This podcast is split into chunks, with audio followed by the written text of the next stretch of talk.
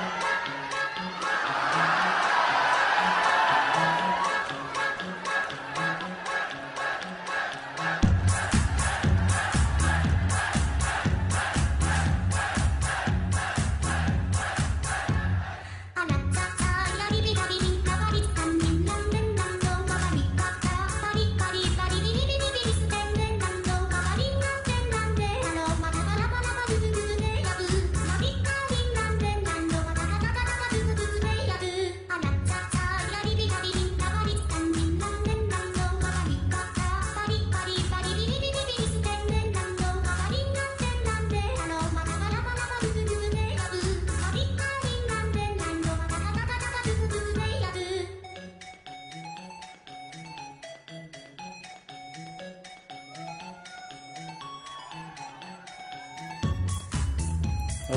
welcome to Live Fix podcast. This is Chris, This is Colleen.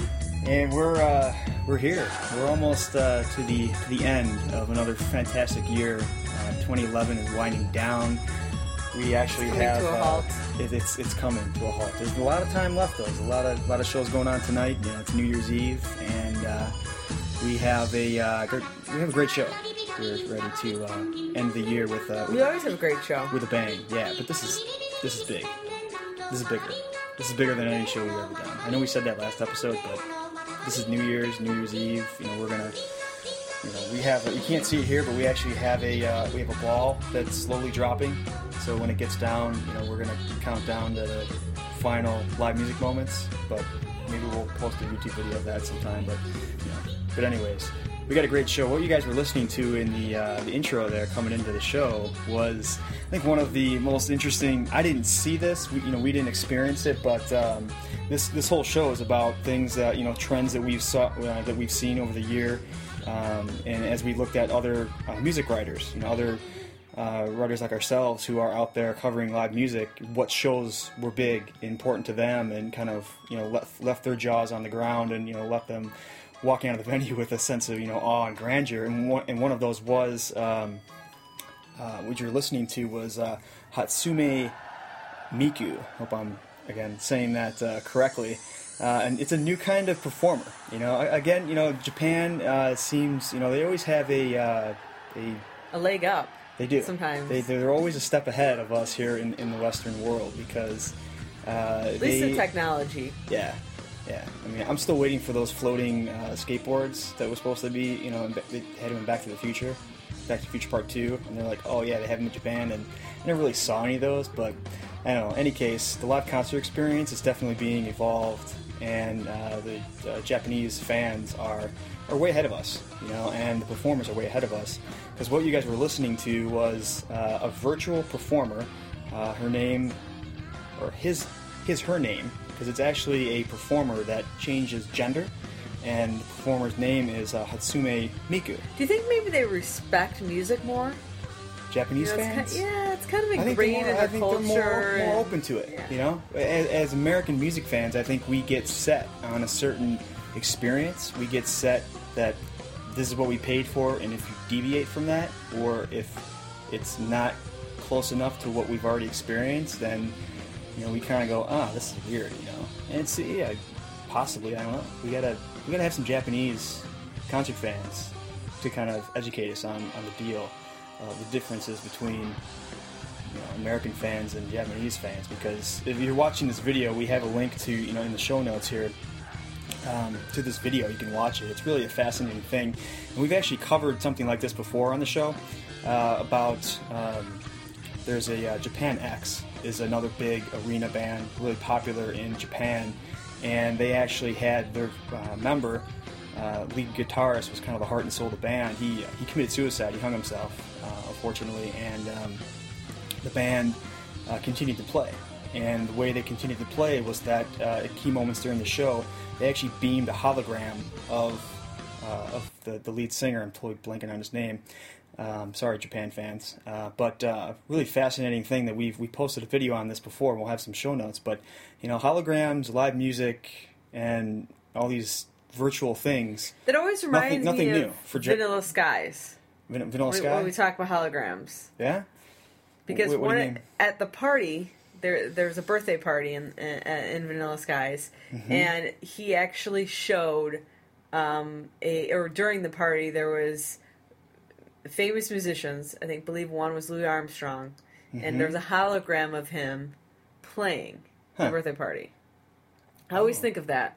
You know, I don't remember that. I'm gonna have to go back and watch that uh, this weekend. I, I don't remember. I kind of remember that. It, oh, so you think it's kind of the same thing? Kind of like I mean, you know, in a- in eventually, j- just like your fantasy of you know skateboards, uh, flying skateboards. My fantasy is that like one day Yeah. you'll be sitting in your living room and press a button, and there drops you know Billie Holiday, and she's kind of sing- singing in live in person, but it's just a hologram or just like an image of her. Yeah, I mean, we, we're, we've you know uh, we've wondered about these things before, you know, because uh, the, the the line is very thin when it comes to the the separation between science fiction and live music. There's there's a lot of similarities, and I think there's a way that you know the live music experience is beginning to evolve, and it's already evolving, you know, as we speak. You mean right- like Alice Cooper? right now. Alice Cooper, yeah, totally. Alice Cooper, yeah, but uh, but no, I mean, you you could go to uh, you know we've um, I, I started a uh, kind of a live concert um, fiction about the first concert to happen in space. You know, and there's a there's a venue in there that I've always I, I wish you know I wondered about that would create kind of a, a virtual dome that would a concert that would take place on the moon or some other planet. Okay, wait. So you wrote a fictional story about I told you about a this. concert on the moon? Yeah, very first concert to ever happen outside of Earth. Oh, I never, I've never seen this. Is it hiding in a, a drawer somewhere or No, it's, it's on there. I'll I'll, uh, I will send you the link. My my fearless co-host. So my my wondering uh, co-host. Yeah. So in, in in this venue, you the, the the concert. You know, you paid a concert ticket to you know to take a, a- space shuttle flight up to the moon. You you you know you're there for the concert experience, and before the show starts, there's different rooms that I imagined in here that would be holographic and that they would read. You'd walk in and you know like um, something that would scan your brain, scan your heart, your emotions, kind of where you were at that specific point, and then as you walked into that room, the uh, the computer, the data system in the room would be able to recreate whether it was if you wanted to relive Woodstock, if you wanted to relive Altamont, if you wanted to relive, you know, some concert that you really enjoyed, maybe someone that that uh, loved one that died that you always wanted to know what it was like to experience, you know, their their show. You well, could I think re- it's you could important. recreate that. I understand where you're coming. I think it's important to holographically. To give people the option to walk into a room and want to be somewhere else, like want to have maybe more energy or want to have um, a better feeling or a be able to they maybe have a goal that they want to reach. They should be able to have to change, you know, their state using music. And I think that, and I I believe there's there's a lot of research out there now, music psychology um, that music perception. I mean, there's journals out there. It's there's a lot of research on emotion in music and Yeah. how that connects. Yeah, it's completely under uh, underserved, and I'm just wait. I'm waiting for the live music industry to pick up on this stuff. You know, we've had some conversations with people who are in the health industry or who are within, uh, you know, the human uh, human. I was going to say human trafficking, but uh, human tracking. You know, uh, data tracking, uh, self quantifying type of things, mobile apps that track uh, personal health and wellness and things like that. And you know, they were saying like, you know, wouldn't it be cool to have you know you could enhance the concert experience by allowing fans to put on you know uh, an MRI on their brain you know like a football helmet kind of thing and they actually have these machines now they have these portable So if you're a music promoter Yeah. or you're someone who loves to create apps, we have some great ideas. yeah absolutely. So please hit us up on the web. Yeah let us let us know uh, what you know what you guys think because I think there's you know at, we'll get into this. We have uh, you know this show uh, we kind of got off track a little bit but but I, I enjoyed that. I enjoyed tangents. I live for tangents. But uh, we're going to have a, a segment here on this show about future trends things that kind of started to develop in 2011 and that we feel that they are the future and that we will continue to see these trends evolve so we're going to get into that uh, a little bit later and then also you know this show is all about um, celebrating and kind of looking at 2011, like what what fan experiences defined, you know, concerts in 2011, you know, and what um, what things did we enjoy you know, what concerts did we enjoy the most? Uh, what ones disappointed us? You know, things like that. So, so we got we got a packed show here, and uh, we're gonna get into that really really soon. But before we do, uh, it's been a busy busy month. Actually, last couple weeks for for live music news. So, we're gonna we're gonna get into that right now. So, you you ready for some live music news? Absolutely. You know, this is um, This is better than reading the New York Times. yeah, way, way I better. mean, this is like this is the the, the music live music news of, of Yeah, this is this is big the stuff. So, world. right, right. I love how you you make the uh, the live the, the news like bigger than it is. I, I, love that. That's that's awesome. So our first thing here is uh, LMFAO. Uh, uh, you know, many of you know as the the, the band that uh, helps you know hamsters dance in uh, Kia commercials. You know, and um, you know the party rock anthem, party people in the house tonight, all that kind of stuff. Ubiquitous. I try to get out of my head, and I just I can't get that song out of my head. Don't try. It's it's, it's, it's it's permanently in your brain, and you're never gonna get it out. right. The only thing you can do is is wait till another song just like that that comes around and gets stuck, kind of lodged in that same area of the brain. Yeah, you know, concert fans, we get beat over the head. But music fans, you know, we get beat over the head with certain certain songs, and resistance is futile. I think at a at a certain point, you just really have to to do that. But uh, last night, um, one of the DJs, uh, Beat Rockin', I think his his name is, uh, uh, a fire broke out uh, underneath the stage. He was doing a, a DJ set, and a fire actually broke out underneath. And some interesting quotes uh, from him. You know, his promoter said, "Hey, you know, fire's breaking underneath the stage," and Beat Rockin' actually said, I, "I didn't want to leave the stage. You know, he wanted to continue the set. He was so, you know, engaged in the in the actual music and the fan connection that." It, it looked like he'd actually rather burn and die playing live music than say you know escape the the flames of the of the show. So that's that's kind of interesting. I mean, how, how do I mean how do you how do you deal with that? I mean, what's the what's the psychology Well, behind behind okay. that? It's like I would you, understand would the you pass up a food, you know, a, a meal to, to eat and feed your body versus we've talked about this before, food, e- eating versus using that money instead to go to a show. People are making these decisions. So And I understand the mind, burn the on mind- stage than right? And the mind is very powerful, but eventually he would have burned. I mean, unless he left. And I'm laughing because it's it's I mean, fascinating to the think thing is, that. is your mind can can do all kinds of things, but when it comes down to it, um, the logistics and and I mean, fire can burn you. So I mean, eventually, Yes, he- fire can burn you. Mean, you know what I'm saying, though. I mean, your your mind can do whatever you want it to do, and you could, you know, your mind can predict behaviors. So you could stand in in you know near fire, but eventually you're going to burn. right. You're you're going to have third degree burn. So it, it sounds a little. I mean, it's nice that he wanted to stay there for the fans. It sounds, you know, um, you know, it sounds interesting, but I, I just the reality that is is kind of out there. I think it was more publicity quote. It's possible. I don't know. We wouldn't put it past LMFAO. I mean, they're uh, they're riding their wave. You know, I don't know how long they're going to be able to uh, maintain their uh, you know their popularity, but why not ride the wave while you're while you're you know while you're cruising, right? Our next our next story is a local local story. Really really, really great news. I mean, uh, here in Chicago we have um, what we call the Old Town School. Which they're actually nationally known.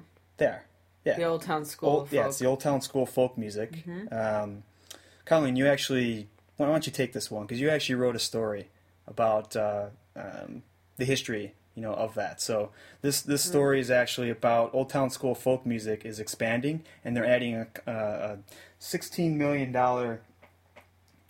Uh, where is it? A sixteen million dollar three th- three store facility, 150 capacity concert here, as the uh, Chicago Tribune reports, uh, is due to open January 9th. So it's actually I've actually driven by it and actually seen the construction. So Yeah. they are it's building. It's it's you know it's almost done. It's going to be done the end of this month or mid of mid mid to end of this month. Yeah. Um, and, and I just I think hey man that's a it's a great it's a great place for people to um, explore live music and also to learn live about live music and also to play live music. Right, and uh, I know somebody who's going to be taking less guitar lessons at the Old Town School of Folk Music. I will. I'll, I Right. w- I will personally be starting my lessons Yes. um, in a few weeks here. So we'll see. I'll keep you guys updated, but uh, yeah. we'll see how that goes. I've I've kind of been a uh, a guitar player for for many years, but not really. I didn't I didn't do enough. I, I need to do some more training, so I'm gonna. You've gotten serious. I've I've gotten serious. Yeah. I've gotten serious. Not you know I've had the opportunity to photograph some some great guitar players, but you know this is the time to to use those skills that I you know saw through the lens um, on my own guitar. Yeah. So we'll, we'll see how that that plays out. Yeah, cool stuff. Cool stuff. So it's actually the Old Town School of Folk Music is uh, uh, celebrating the 55th anniversary, and we've actually had someone. Uh, Frank Hamilton is one of the first people. Uh, the Old, Old Town School of Folk Music came from a place called the Gate of Horn, which was a really influential uh, folk music Folk club. club in uh, Downtown. In, in downtown Chicago. No longer in existence. It evolved in what we know today as the Old Town School of Folk Music.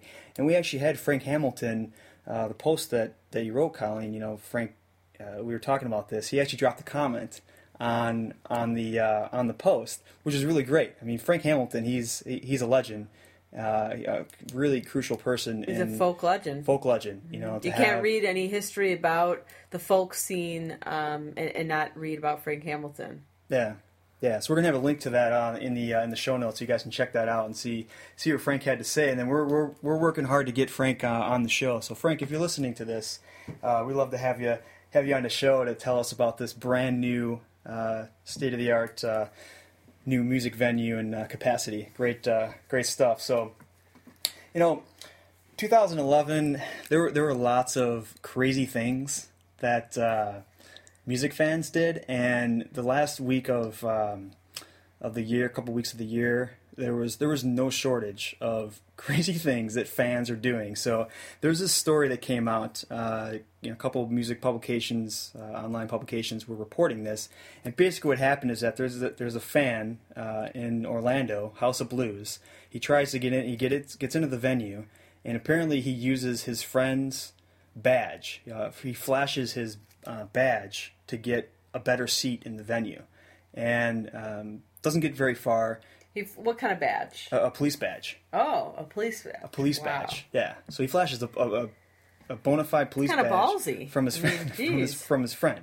You know, and it's it's really it's really kind of uh, kind of interesting because it was happened in Central Florida, and I don't know how you know it doesn't really say how he how he got the badge, but um, it, it really is something interesting. I mean, fans are going to he he was he he was willing to.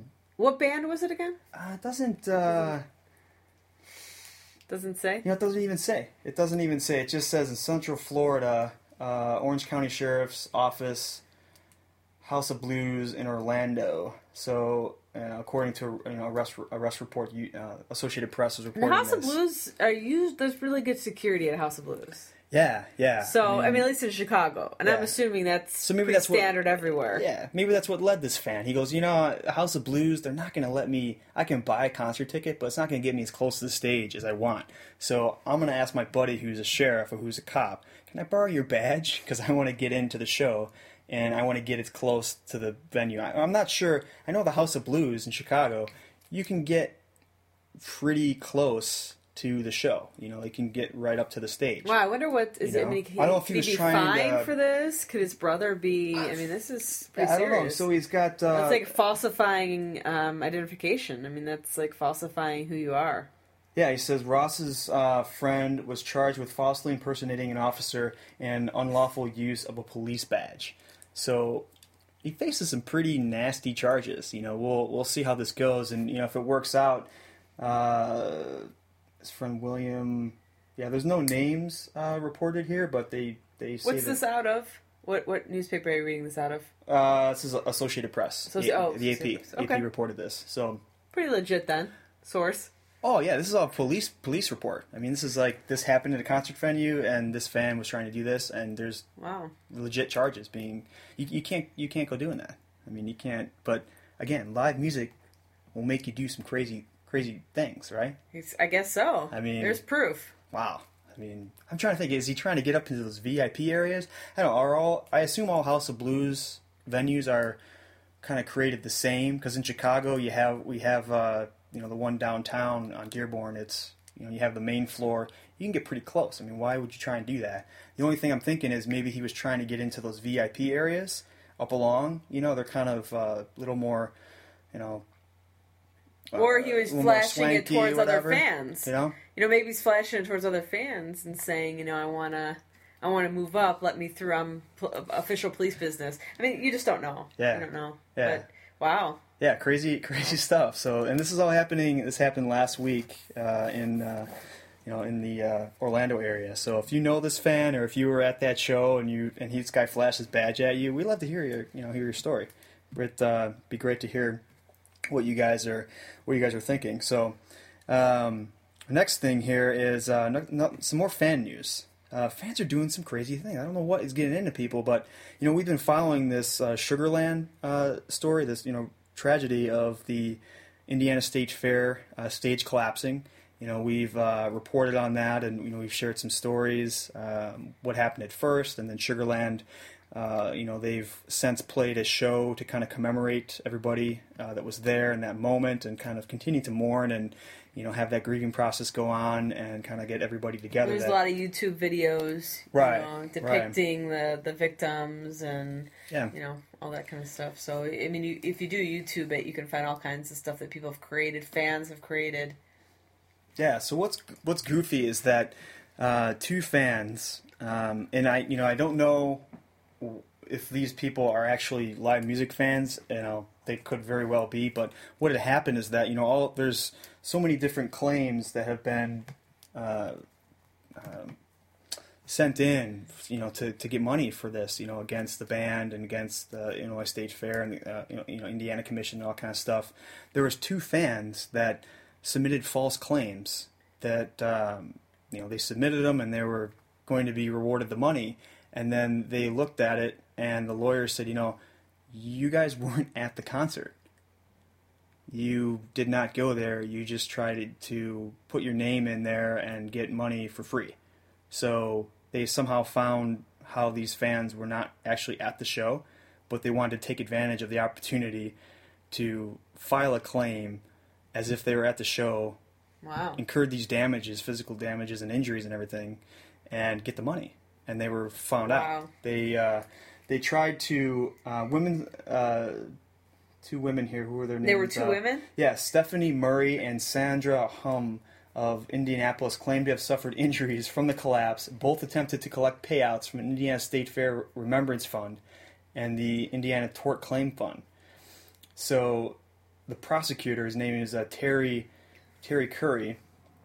You know, he said that the the women tried to falsify these claims, and they tried to get twenty two thousand five hundred dollars from the funds. So they're Wow. trying they're trying to claim Wow. pretty pretty hefty chunk. You know, on the uh, trying to falsify these uh, these claims. You know, so they got found out, and Murray faces fourteen years plus fines uh, of felony charges and of perjury, forgery, and attempted theft. So again, fans are doing some pretty crazy things. You know, to uh, But we don't know if they're Sugarland fans. I don't know if they're Sugarland we, fans. We can't claim right. that at this point. They could Right. just be some, you know, people who. yeah, there's some holes in the story Right. that really haven't been, you know, flushed out yet. But um, again, we'll continue to cover. You know, we're continuing to cover this uh, Sugarland thing, and there's all these different. You know, they've paid out a bunch of the uh, claims. Uh, you know, thousands of dollars that have already been, you know, paid out to all the different. You know, over 60, 70 different claims that have been uh, filed. So On a lighter note, I have some great news. you do. What What do you got? Yes. Bob Weir of the Grateful Dead Yeah. has put together, he's calling it in, an institute.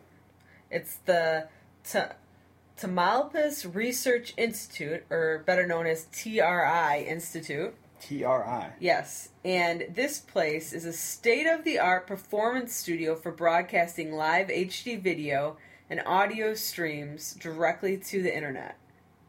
TRI is a virtual venue where fans can gather and enjoy the performance in the comfort of their own homes or anywhere they have internet access.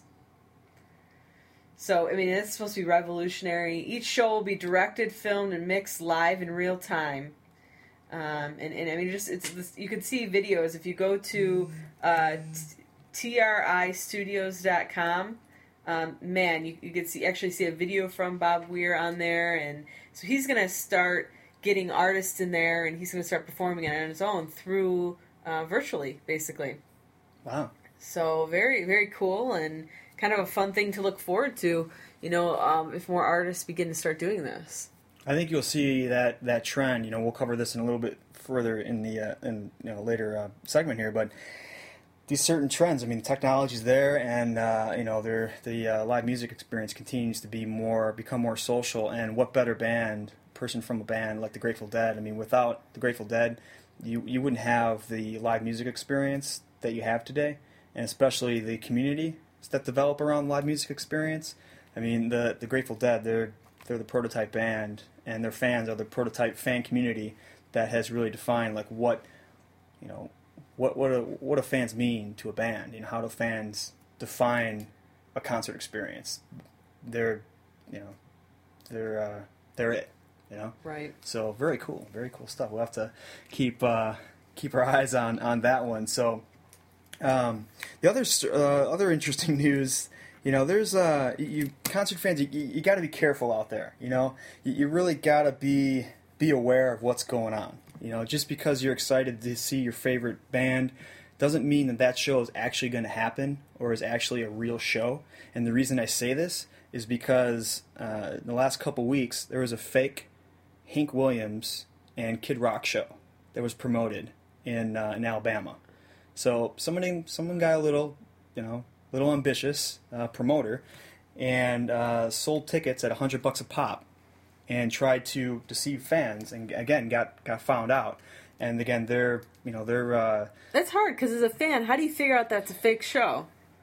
You know, I mean, Yeah. how do you how do you figure that out? I mean, as an artist, you probably don't know that that someone's put that out there, Right. and as a fan, I mean, how do you prove that it's happening or not? Call the venue yourself, because that's all you can do is call the venue yourself.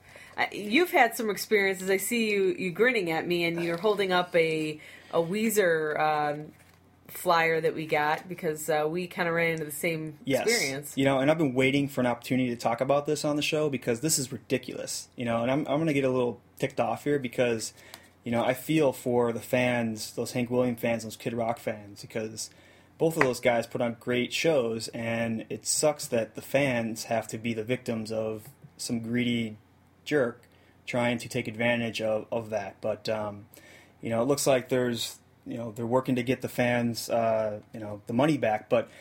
But I had a similar experience, and this isn't the first one I've had. But you know, I'm holding in my hand here a flyer from you know we went to Weezer. We told you guys about Weezer a couple shows uh, a couple shows back, and you know we left out an important thing because we were trying to research this. You know, I was trying to look and see and really think through this and and everything. But you know, this is the great opportunity because what had happened is that we went to a show uh, a, a night before the Weezer show, and we saw a band at a local local venue. It was the uh, Goose Island uh, pub, and uh, we paid our ticket. We paid like ten bucks to see this to see this band.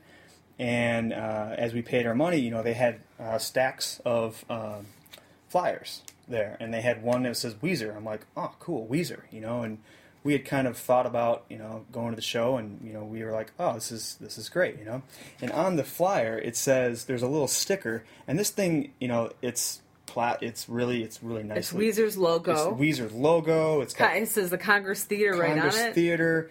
You know, it's with got Congress Theater website. it. website and it's got the ticketfly.com website. So this is this is really legit. I mean, it doesn't get any more legit looking than something like this. So in this promo code, it had a little promo code Weezer 11CT at congress.com. Receive tickets for 25% off if you use this code.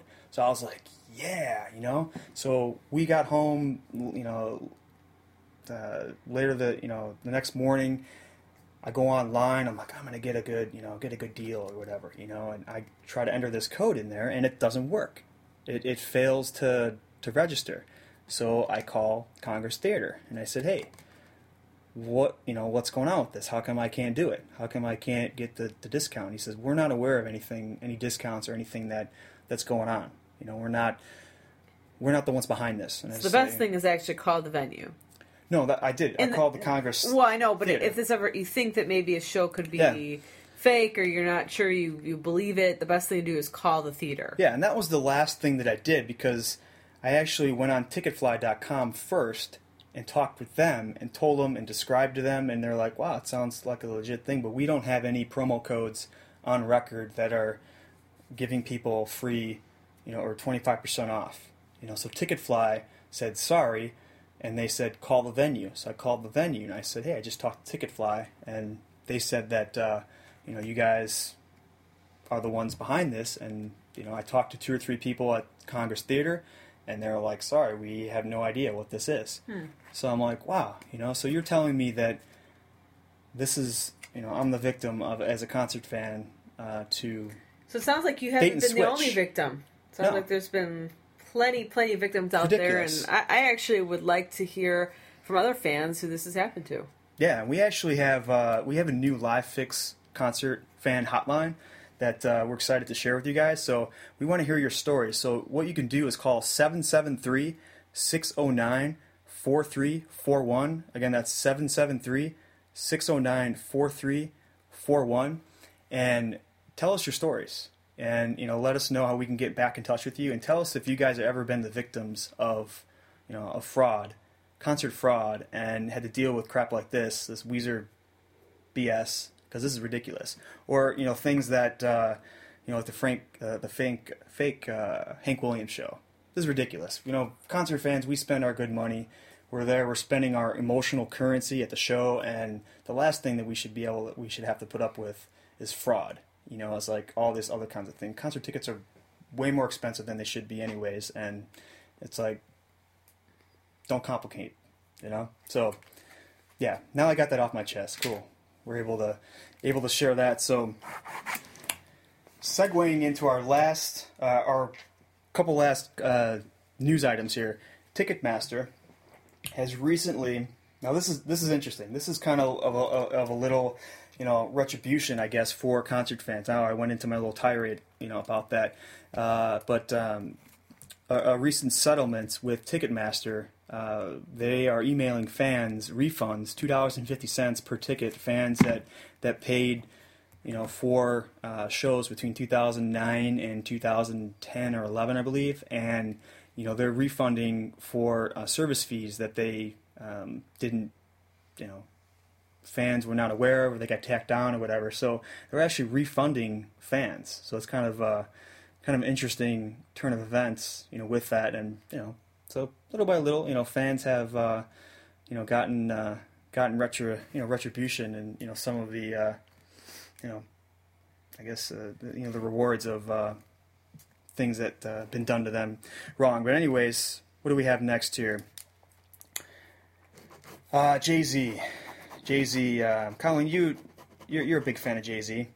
Yeah, Right? I like Jay Z. I mean, um, I think you actually turned me on to Jay Z at one time. I, I- can't really remember how, how all that stuff goes, but in any case, Jay Z is making some he's making some history.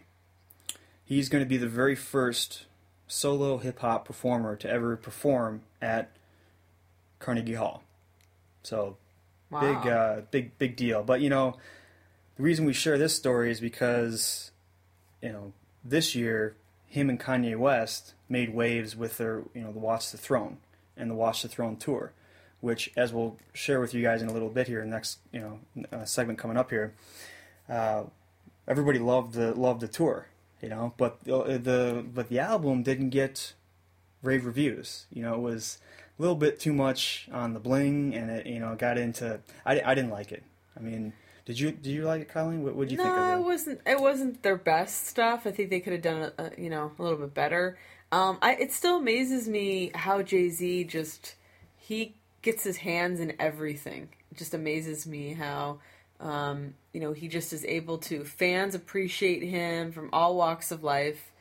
Um, people just accept him. You know, where someone like Eminem, that guy had to do a lot to be accepted. You know, by his fans and just by you know people in general. And so, I, I mean, I, I would never see. I don't think we'd ever see Eminem playing a Car- Carnegie, Carnegie Hall. Am I saying that right? Carnegie Hall. Carnegie Hall. Yeah. Yeah. So I don't think that we. I mean, you know, I, I don't know. I don't think that we would we would have seen some. I don't know. Jay Z just kind of has that side of him that people respect and and are willing to um, allow him into stuff like that. And that's huge. That's yeah, huge. Carnegie Hall is a really a royal place. I Sure, mean, you look at the yeah. people who played there, and you know they have all different types of uh, genres that are played there. There may be some people hip-hop, that are upset at that too. Know, I mean, I don't know if there's going to be an outrage, you know, outrage or outcry about it. do you think people are going to be protesting outside Carnegie Hall? I don't know about protesting, but I'm sure Occupy there's some Carnegie, people or- that that Wow. don't think that maybe that type of music should be played there. You know, Wow. Well, I'm not saying I'm one of those, but uh, Yeah. you know, I'm just saying that there are people that probably would not appreciate that. yeah, you know, who knows? Who knows what's uh, you know what's going to happen? So yeah, we got a great show here. We're going to uh, tell you guys we got some predictions for uh, 2011, and uh, next we're going to go into uh, our top. Uh, favorite shows and experiences, and we'll talk a little bit more about some trends, and then you know what uh, what some other music writers have have enjoyed, and some of our favorite fan moments. Because I'll, I'll tell you, 2011 was a different year for me, and a large part of what what I experienced was because of you guys, because of the fans.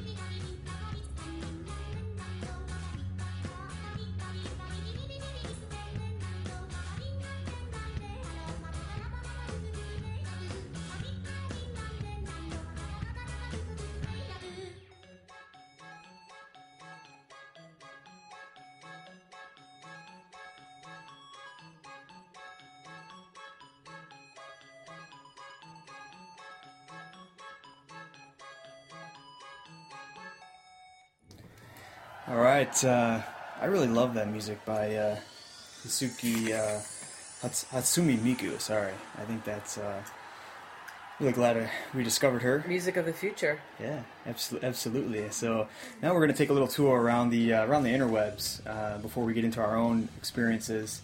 Uh, we're gonna we're gonna take a look at uh, you know what some other music writers have uh, ranked as their top shows of the year, and this is something I love to do each year because it's uh, it really puts the whole year in context. You know, really lets uh, lets us see like you know who what artists made multiple lists, and you know what artists you guys as fans might want to put on your list for for 2012 as like you know must must see A bucket list. Yeah, a bucket. 2012. Well, hopefully you don't die, but Right. bucket list of concerts to see next year. Yeah, yeah. So it's it's uh, and there were some interesting trends. You know, like like uh, you know, for example, you know, the music that we were playing there for uh, uh, that you know, virtual uh, performer uh, Hatsune Miku.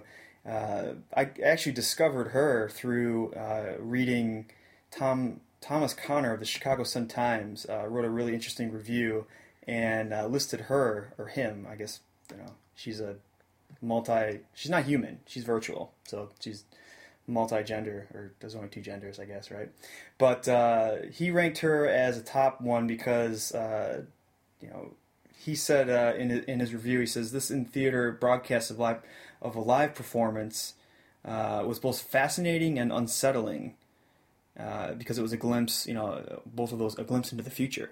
You know, so he uh, it was interesting to hear him, you know, to read that because it shows he you know he's kind of struggling with the uh, you know like what is a live performance you know? And as we blend technology with the live experience it's getting harder and harder to really you know it's not just uh, three band members on a stage you know anymore. You know the times have changed drastically and you know it's it's impacting how concert reviewers writers are uh, interacting you know? And it's uh, there were a couple of people who wrote about the uh, you know about Miku and, and the whole virtual thing so it's uh, interesting to see you know how uh, writers are struggling uh, with uh, with that so uh, other bands that, that showed up were LCD Soundsystem uh, on the uh, some some top ones.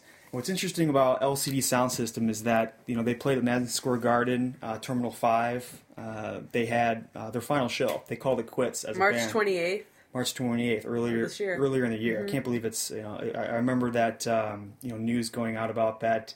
They actually ran into some problems with ticker, ticketers and scalpers. They tried to you know uh, evade the evade the system uh, to you know avoid tickets being scalped uh, so the fans wouldn't uh, get screwed over. LCD Soundsystem though is just a great band to, to see live. They put everything into it on stage, and Yeah. they um, their music is just um, timeless. I think It is. It is. I remember we saw I them. believe it's timeless. It is. It is. They uh, they put on a great show at uh, uh, Pitchfork uh, a couple years ago, and uh, it was uh, one of my favorite of the year last year. You know, and um, this one, you know, it was a final show. They were calling it quits. This, this is it. And one of the writers from uh, Elle magazine actually said that um, you know he didn't know whether or not you know this was a, a funeral uh, or a celebration, you know, of a great band, or it was the you know the ending of, a, of an era. So again, another writer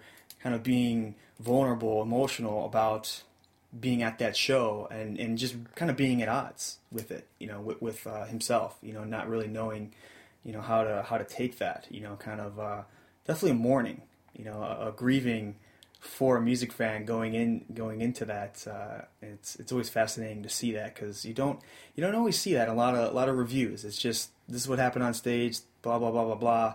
And I really like this review because it, it lets you see inside it lets you see inside their heart their mind you know and even into their soul because it was like it was it was hard to look at that you know. So we we have a whole bunch of uh, uh, other concerts on here but some other Eddie Uh, Vedder played uh, his ukulele um, in Hartford uh, on June 18th of this year.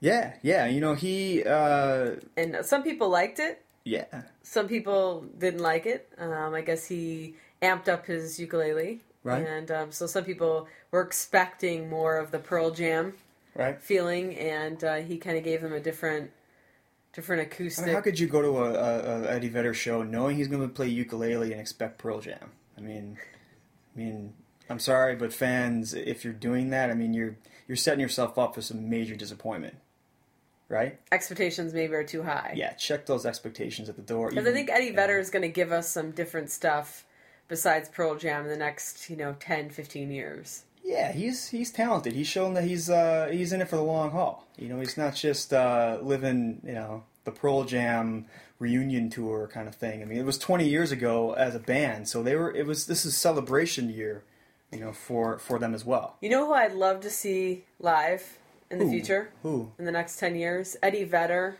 and Jeff Tweedy doing a, a, a doing an album together and tour. and touring together? Wow. Why why would you like to and then maybe that? throw like Kanye West in there or and something. throw Kanye West in there? Wow. Do you think that would be good? Yeah, I think that you could, you know, Kanye West could kind of rap over um, Uh-huh. some of the Jeff Tweedy, and they could do kind of the vocals. Mm-hmm. And Eddie Vedder, I think that'd be kind of interesting. Wow. Wow. Maybe we'll see that. Who- Might you know? might be some ego competition, but um, but I think it would be an interesting performance to see Yeah, now while you're at it, why don't we just throw Hatsune Miku on the stage too? So you have behind them. yeah behind on the them doing uh, doing the you know the J-pop uh, you know or uh, K K-pop uh, as they call it, uh, Japanese pop music uh, in there as well. I like the way you think, Colleen. I mean, you you, you got to shake these things up. You know, you really got to shake live performance up because that's music industry is tanking. You know, and people are still struggling. You know, to people meaning the, the music industry is just still, still trying to figure out how do we how do we make some money? How do we do this? Well, duh, hello, make things interesting on stage. You know, throw some things together. You know, throw a little virtual. You know, in, in there. You know, it's it's you, you got to do that. So so what you guys got to do is go check out uh, you know the show notes here because we have a whole list of other bands that uh, some people um, could not get enough of Jay Z and Kanye West. You know, you had the uh, uh, Watch the Throne album, and then they had the Watch the Throne tour. And what's interesting about that tour is that uh, Greg Kot of Chicago Tribune he uh, did not like the the album. you know, and there were a lot of other critics that didn't like it.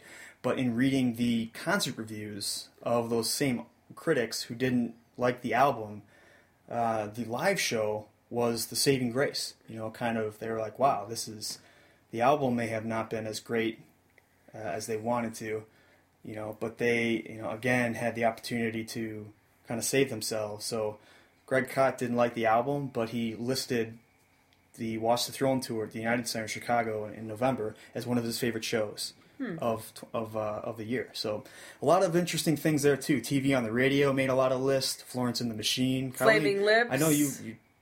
I don't know how you did not go to Florence and the Machine uh, this year, but It, it you, took a you have for played me. that's you have played the the, uh, the dog days are over or whatever uh, so many times. Uh, how, how do we not see Florence and the Machine this year? It's, it how took do me a while to appreciate her music, to be honest. Um, I don't think I liked it when I first heard her because I know you listened to her and I, I just didn't. It was something that I just didn't catch on to. So maybe next year. Yeah. Next year that might be on my to see list. Yeah, I, I think uh, I think you do have to definitely get to to a show because Flaming Lips was on there. Flaming, They're always Flaming Lips was on a lot of the Moog uh, Fest, October 29th. They they were talked about all over the the web. And my morning jacket um, at the Auditorium Theater in Chicago was uh, a must see show of this year as well. Yeah. People just ra- you know raved about it. So So what's interesting too is, and we're, we're going to get into this in, ju- in just a moment, but um, you know, there's n- it's it's no mistake that these artists are showing up on multiple lists because there's obviously something going on, you know, emotionally. Uh, people are listening to the albums, they're going to the shows, but uh, it's it's not just it's not just that dynamic. There's obviously something clearly going on on stage. These artists are laying it all out. You know, they're they're giving giving it their all for for these shows, and you know they're not they're not pulling any punches. You know, they're they're presenting they're something different. They're, they're delivering. They're Right. delivering on the show. They're exceeding expectations, and fans are fans are loving it, and that reputation is following them. You know, uh, along, and that's why they're having these successful part, large part of these tours. So, uh, like you said, the LCD Soundsystem was on a lot of lists. Uh, Tune Yards, Portishead, Decemberist, Bright Eyes, whole bunch of other ones. So you guys go check out that um, that list that we have, uh, the big uh, r- uh, roundup of uh, best concerts for uh, what other critics were, were writing about as well. So, but now we're gonna we're gonna switch gears a little bit, and we're gonna go into some of our some of our picks uh, for uh, for the year. So, some of uh, our picks and some of our reflections on live music. yeah, yeah. You know, because you're really, I mean, it's one thing to just list a bunch of shows and say these are my favorite. We like to go a little bit deeper, uh, you know, because I, yeah, I, I, I think it's uh, it, it's super important to go like you know you spent all this money on shows like why like what's the what's the point of it who you know who's to say that you know all these shows were good for you? You know what do they mean for you in your life? So we're, we're going to answer some of those questions. You know i'm to we'll, we'll share some uh, some of that stuff now. So um, i'm just going to list my shows kind of run down the uh, my list and then kind of talk about some of them you know in a little bit more detail to kind of tell you guys like wh- why did i list these people as my my favorite? So and i noticed some interesting trends. And putting these lists together some things popped out to me. I was like wow i didn't really didn't really think about that. So here's my here's my list from uh, there is some order to this uh, specifically but again i don't like lists. Uh, you know i think you know music it, it's really hard to rank things because music is an emotional experience and we're as human beings we're like super emotional and you know we have all these complex things going on to, to say this is one favorite show and what's the other it's really kind of a weird thing to do to kind of put yourself in a corner uh, box yourself up like that. But here's my list. Number one uh, I, am going to start from the bottom and go up. How about that right? Uh, one of my favorite shows of the year was uh, Tony Bennett at Ravinia. And then uh, Lissie uh, at um, Lollapalooza. And then we have another Lollapalooza performer, Manchester Orchestra, Atmosphere, uh, Mavis Staples, Janelle Monáe, and Tune Yards. So those are the ones when 2011 was said and done. Those are the artists that I kept going back to, playing their albums after their shows, or couldn't stop telling people about them after the show, you know, or when people ask me, "Hey, what'd you do this weekend?" these are the artists that I kept telling people about. You know, it's like, hey, these are the people that changed my life. For you know, I saw them for an hour, and I walked away from the show completely changed, and you know, thinking about life in a different way, or you know, just completely floating, euphoric, whatever. So, um, yeah. So, the, the, this list, what's what's interesting too is that uh, I struggled with this list. You know, I struggled a large part through this year, like trying to figure out what did live music mean to me because uh, live music in 2011, my experiences were very different from 2010, and I was like, every show I went to, I was trying to figure out like why, like why do I not feel like I felt last year? You know, why do I? It, it felt odd. The more I thought about it, I was like, oh, you know, it has a lot probably to do with you know 2010 was largely defined by, you know, I I saw Arcade Fire, Ra Ra Riots, you know, a whole bunch of other of other bands, a lot of my my favorite bands, and during that whole year, I was dealing with you know the uh, the the gradual death of my of my dad, you know, and uh, he got sick in January of last year. Uh, of, of 2010, and eventually, you know, he, he died in uh, in August, shortly after Lollapalooza, and live music for me during that time in 2010 was a big, you know, uh, escape. Was an escape mm-hmm. for me, but more than an escape, it was also a way that I coped. It a way it allowed me to, uh, you know, have shared experiences with people at the show. Because a lot of the shows I went to, I kind of had these random conversations with people, you know, and I kind of had this emotional connection. I, you know, I had this had this feeling of the show. I wrote it in the review, and then someone would comment on the blog, you know, about it. Like we saw um, Jakob Dylan uh, early in the year, and I, I, talked about how, you know, before that concert, we had gone in and had uh, we were visiting my dad, you know, at uh, the hospital or whatever, and then the next day, or I think it was that same day, we went and saw Jakob Dylan, and that show was just amazing for me because it allowed me to do that, you know, and that was and that was a pattern throughout 2010. So there was this thing where I would go see my dad or have t- thinking about him, and then I would, then I would go to a concert, you know, and I think that happened at Arcade Fire, happened at Ra Ra Riot, and kept having that throughout 2010. 2011, you know, this past year, um, you know, after my dad died, I really didn't. I still thought about him, and I still thought about those experiences, and I you know, but it really wasn't. I didn't have that same thing, so I felt kind of odd. You know, I was like, "What's going on here?" You know, and you know, I kind of struggled with that throughout the year. Still had some great experiences. You know, all these uh, tune yards. Seeing Janelle Jan, uh, Janelle Monáe at South by Southwest was was amazing. You know, she's a great performer. She will take you to places that other artists just can't. And it made, same for Mavis Staples, very spiritual and all this kind of stuff. And you know, it's interesting to to think about that.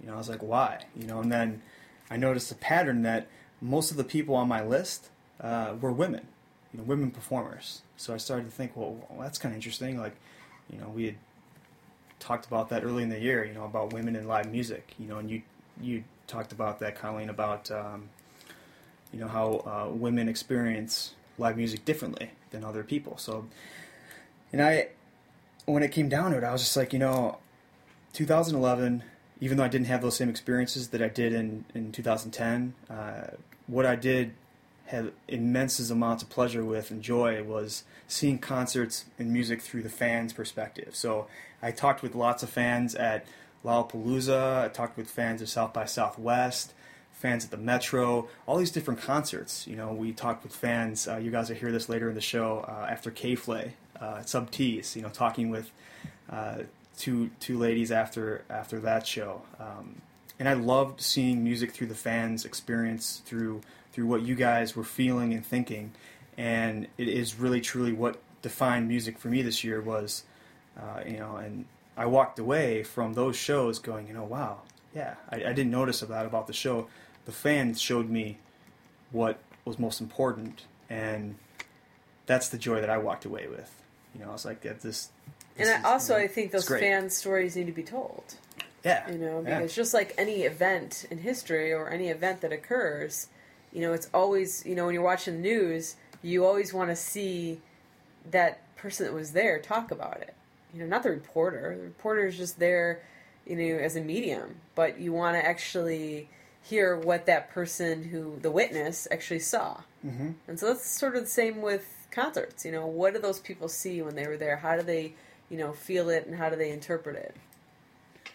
All right, Colleen, what uh, what were some of yours for uh, top shows of the year that uh, made your list? I had a few. I had a few. Um, they're not in any order at all.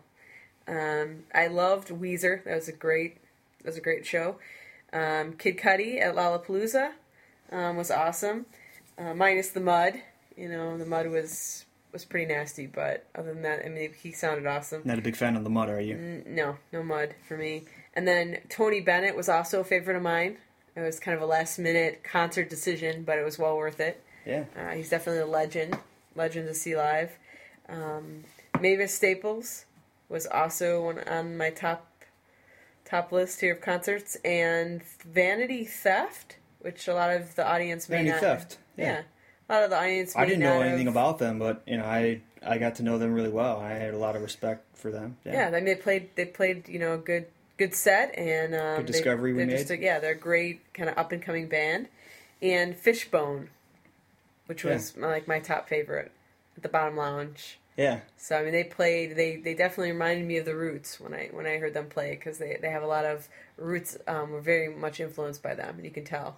It's Yeah. kind of the rock and roll, but with the horns. Right, and they've been recently in the news, you know, about the whole, uh, you know, their song uh, "Lying Ass Bitch." Uh, the Roots played that because of the house band for Jimmy Fallon, and they opened up the they walk had the welcome music for uh, Michelle uh, Bachmann uh, came in, and um, you know they played that song. So uh, we actually have a little clip that we'll play for you guys uh, in just a bit here about about that. But uh, yeah, And, and I've noticed. Inter- in- interesting selection, Kyle. I don't think I entirely expected you to uh, to pick those. So what what made you wanna what what why, why do those show up on your top ten list?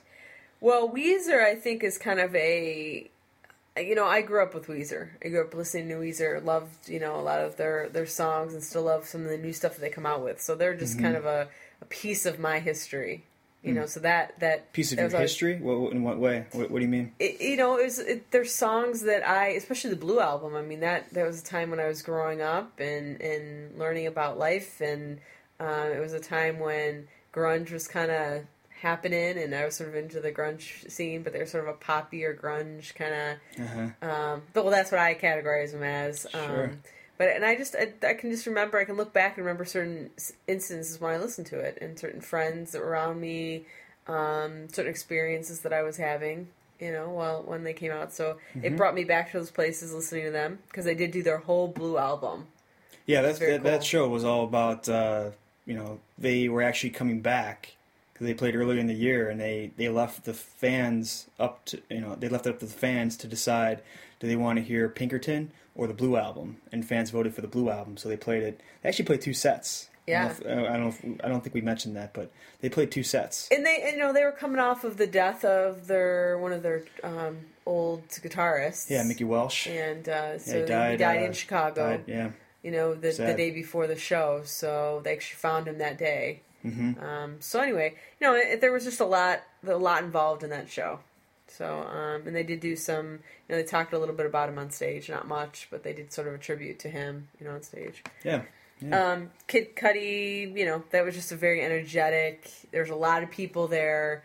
I think he could have probably fit on one of the bigger stages. Right. Because there was just so many people going out to see him, but they had him in like a little tent kind of area, which Right. um, Perry which I think stage. made it the, Perry stage. The, tent, yeah, it, it was overflow definitely. Yeah, which I think it made it a good experience because there's more people. The mud hill at the back too. We, uh, you said you didn't like the mud people, but I sure know that you got uh, a whole lot of pleasure watching people try to slide up the uh, the hill, Yeah, the mud like created slides. the mud hill, So people at the were back of the Kid Cudi stage. So if you were at Lollapalooza and you know this, we actually have a video of this posted on the blog that you guys can check out. Kind of a little social experiment that we did, but. Kellen, you, you may not have liked the uh, the mud at Kid Cudi, but you sure got some fun watching people watching fall. people fall. Yeah, I, I, I would. is- people watch. I Do you think say. that added to your enjoyment of Kid Cudi? it could have? It influenced it? I- I'm not 'Cause we were- gonna- We were, far back. We weren't in the tent. Right. We, we couldn't get as close as we wanted It, to. it could have. You know. Um, I don't know. It could have. It's possible. So the pain of other concert fans falling down gave I you just pleasure think the and whole increased experience. I think the whole experience, because you know people were trying to walk through the mud, and and just the whole experience was just surreal. Something you don't know, see every and day, so- right? Yeah, and so I think, you know, yeah, all that. You, you can't not think that some of that played a role in, in why I remembered it and, and enjoyed it. Absolutely, I'll, Okay. I'll agree with you on that one.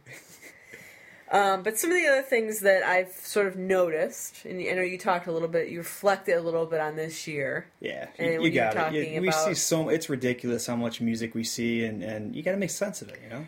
and, and I, I like to um to to people watch. I like to see you know the trends within the fans and sort of what why people are enjoying music, why people are enjoying live music, um, and all that. So some of my my reflections were that because I, was, I was struggling a little personally. You know, you talked you talked a little person uh, about some personal stuff, so I, I feel like I need to Hey, to add to that. live um, music is, is personal, whether or not people want to admit that. Well- live music is a personal thing, and it, it only gets better when you when you you come clean. You know. That's- Well, I I think Yeah. for me, I did not enjoy this year as far as live music. I mean, there were area, there were times when I enjoyed the live music. There were Hmm. times when I when I enjoyed music. There were times when I clearly didn't. Now, is, is that because of maybe some life stress that is occurring in my life? I don't know at the time, but I, I do know that I noticed some trends, and one that was um, quite uh, disturbing, I should say, for me is that it just seemed like a lot of artists were not giving it their all this year when they were on stage. I just felt like there was a lot of robotic um, gestures, robotic performances. There wasn't a lot of just kind of just going through the motions. yeah. There not wasn't really- just a lot of like giving it Huh. their all, and um, there was a few. There was a few artists that were doing that, but to me, that's what makes a live show for me is when I see that there's this, there's a band that's going to give them the, their all, and I'm watching. I'm just a wa- I'm just someone watching them give their all. That's huge for me, and I and I just didn't see that this year. Well, I mean, you think about it too, with how many fans or how many bands we see, and how much prol- no, the proliferation of technology has allowed people to be anybody. Everybody's got a band, you know, and, and there's more bands that exist now, I think, than there ever has been in, in the history of music. So you you put that out there, and you probably the the ratio of great performances to lackluster performances, you know, we're going to weigh probably on the heavy on the the bad side of a lot of these bands. They haven't they haven't cut their teeth. They haven't gotten their chops down. You know, figuring that out, and that, probably played played a factor in some of your, you know, you're you're looking for some top end stuff, but um, you know, some some more mature performances, emotionally mature performances and artists, and maybe that maybe that uh, you know I don't know That if it necessarily has anything think? to do with maturity. Yeah. Because I think I thought Odd Future gave it their all, and there was there You're talking about To from some a- extent, from, immature. a, from an energy standpoint. from an energy standpoint, you from didn't a like Odd Future. performance, You- from you- a you didn't musical like standpoint, from all of those things, you know, and uh, um, so yeah, I mean, I, I, just feel like I wish, I hope next year we see more of that. That's Yeah. that's one of the hopes, and maybe it's what bands I'm picking to see, and that that could be the case. That could very much be the case. Um, so I'm going to look at that.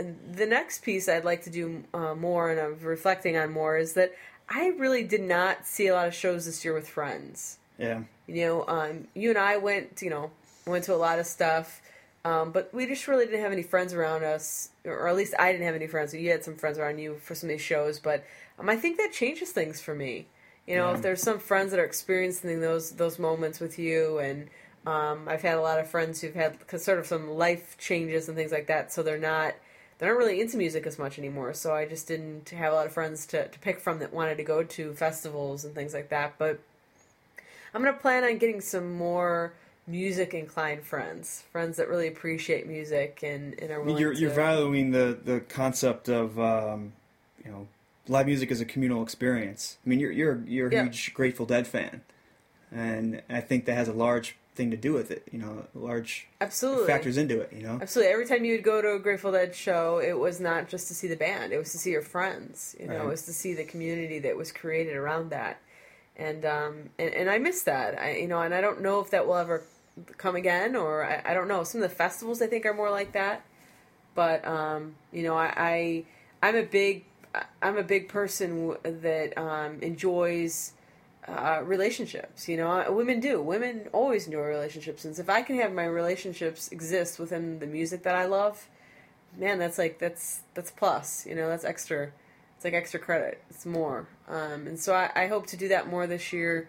And um, so I think those are my two big reflections. One of my goals, I guess, this year is that I want to find music that anywhere. I want to find some some undiscovered music, and I want I want to be able to, you know, feel the music. I want the I want to see the bands feel the music that they're creating, and I want to capture that in some way in my ph- photography. Hmm.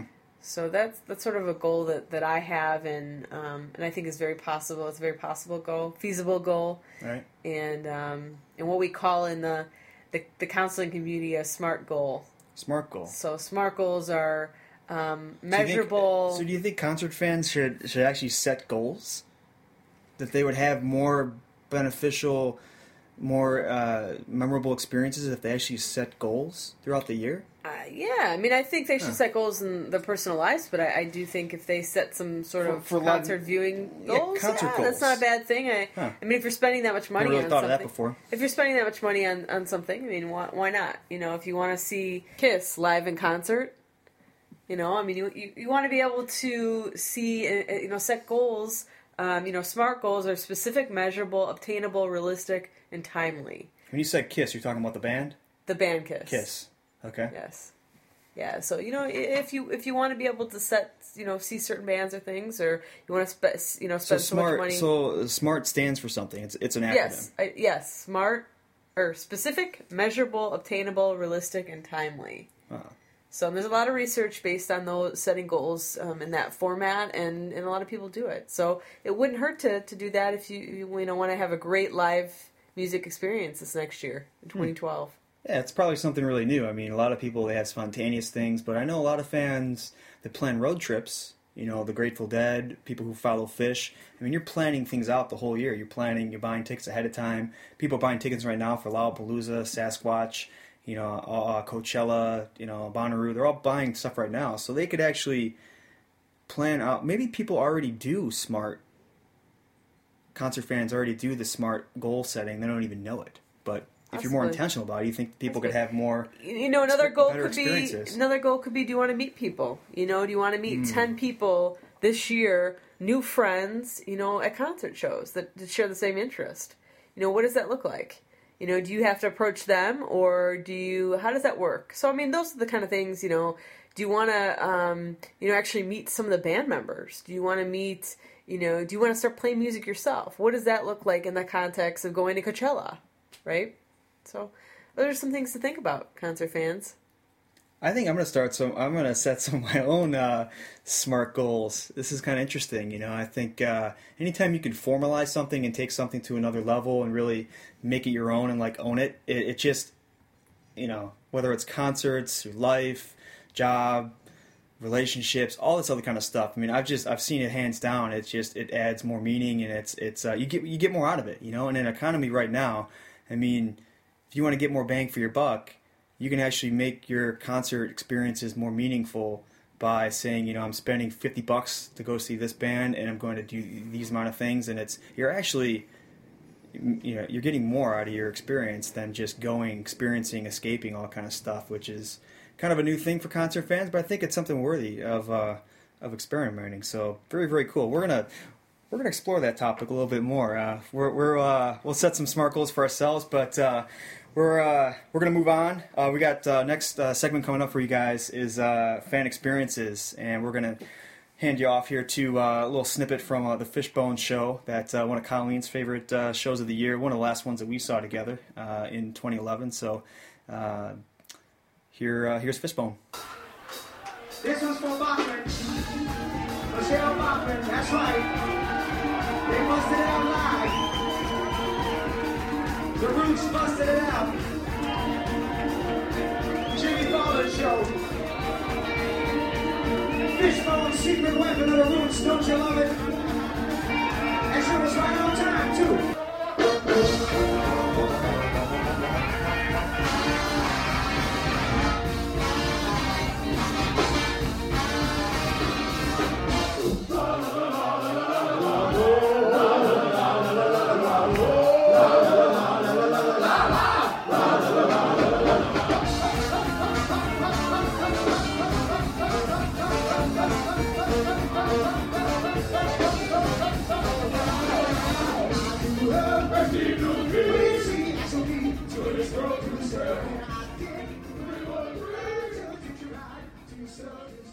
Whole show, 2011 was defined by the fans, and as you guys will see, these these stories are really what what defined fans uh, for us, and uh, what the fan experience was in in 2011. So we're we're going to start out with uh, the the fact that the, the Foo Fighters and and Dave specifically Dave Grohl, he knows how to he, he understands they understand their fans. It, it's clear to see. Uh, numerous times during the year, we we uh, reported, um, you know, how the Foo Fighters were connecting with their fans. Dave Grohl actually kicked one of the fans out. They were fighting at an iTunes festival.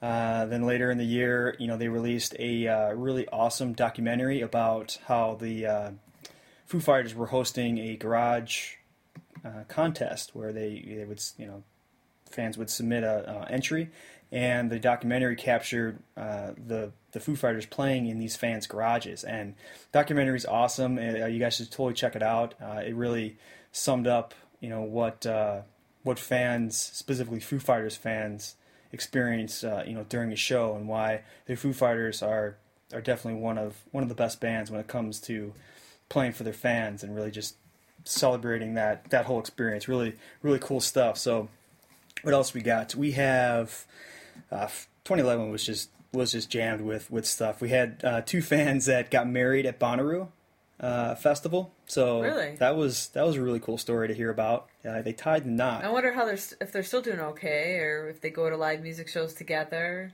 Yeah, yeah. We're uh, we're actually going to. Is the ring made out of a ticket I, I don't know. I don't know. or wristband? I guess the wristband Yeah, would wristband. be Yeah. Well, you know, I do. better. Maybe tattoos. Yeah. Maybe some- they got tattoo sometimes rings. you can right? find a tattoo artist in the, you know, out in the um, the Bonnaroo tent fest parking lot. Right, you just you you never know. So two fans got married at Bonnaroo. I, I love that story. Uh, you know, the other thing was, you know, we started experimenting with uh, or continuing our experiment, uh, kind of deeping it a little bit uh, on Twitter. So we came across some really great fan tweets, uh, fans, you know, getting emotional about Justin Bieber, about uh, who else. Um, uh, who else was on there? Uh, Bieber, Jonas Brothers, um, top people that were tweeting, uh, or uh, artists that made into the fans were tweeting about the concerts were uh, Justin Bieber, Taylor Swift, um, who else? Uh, Gaga. uh, yes, Lady Gaga, Little Monsters. Uh, you know, that's it's, it's Twitter is giving rise to this uh, outpouring. Uh, you know, this outlet that fans have, specifically fans that you know you can go right to you know right to the artist. You can at at message them. Some fans are really some artists are good at getting back to them, but nonetheless, fans are expressing themselves. And 2011 was full of experiences on Twitter that fans that you wouldn't ordinarily get a chance to do because you go to the show and a lot of times you know you're just looking at people and you know you just see the external you don't see what's going on in their heart and their mind and Twitter allows you to get in there and like really see it and connect with them so I had tons of awesome conversations back and forth with fans on Twitter you know while I was at a show at Pitchfork I was talking to someone who was experiencing experiencing a show in New York and we were able to connect our experiences. So I think Twitter is going to continue to be an amazing tool, and we're going to talk about some other tools too that um, will evolve and allow concert fans to connect and share more experiences. And if bands and promoters and concert venues and the music industry, live music industry as a whole, is really paying attention, that Twitter is going to be something that they can use more than you know just a promotional tool you know? You can actually use it as a really social fan engagement opportunity. Like it's it's huge and it's still still yet to be explored and really fully realized with that. So the other thing that we that we did this year was um, we had uh, there was a, a blind fan uh, u2 uh, brought up on stage a, a fan who was blind but knew all you know uh, played guitar with Bono you know on stage. So that was that was one of my favorite stories you know of having uh, you know having that experience um, you know uh, with uh, you know I mean what it, what it would be like to have have that have that time on, on the show you know or have that time you know during a show if you were if you were blind would you be able to play with Bono on stage you know I just you know was thinking about that so lots of uh, lots of interesting things, and um, you know we had a hundred a fan who made a movie about uh, seeing a hundred bands, you know, in a in a row uh, was which is an you know great movie. If you haven't seen it yet, you know yeah you can watch. Um, I think can you get it online or yeah yeah. I don't know if it's able for release yet, but uh, we'll have links to that you know in the uh, in the show notes. So it's uh, really really cool to see that. And who could forget the fan? You know, Chris Brown threw off his Rolex watch into the crowd, and one fan actually returned it, uh, gave it back to uh, to Chris Brown. So really cool with that. Uh, good good stuff to you know kind of go back and see all these experiences kind of together. You know, millions of fans having all these different experiences. We we could have so many different shows about about all this stuff, and we're gonna we're gonna try and get uh, some of these fans on the show to talk about who uh, you know who they are and you know how what that moment uh, you know was like. And one of my favorite, probably my favorite moment of the whole year was uh, the Harry Potter moment.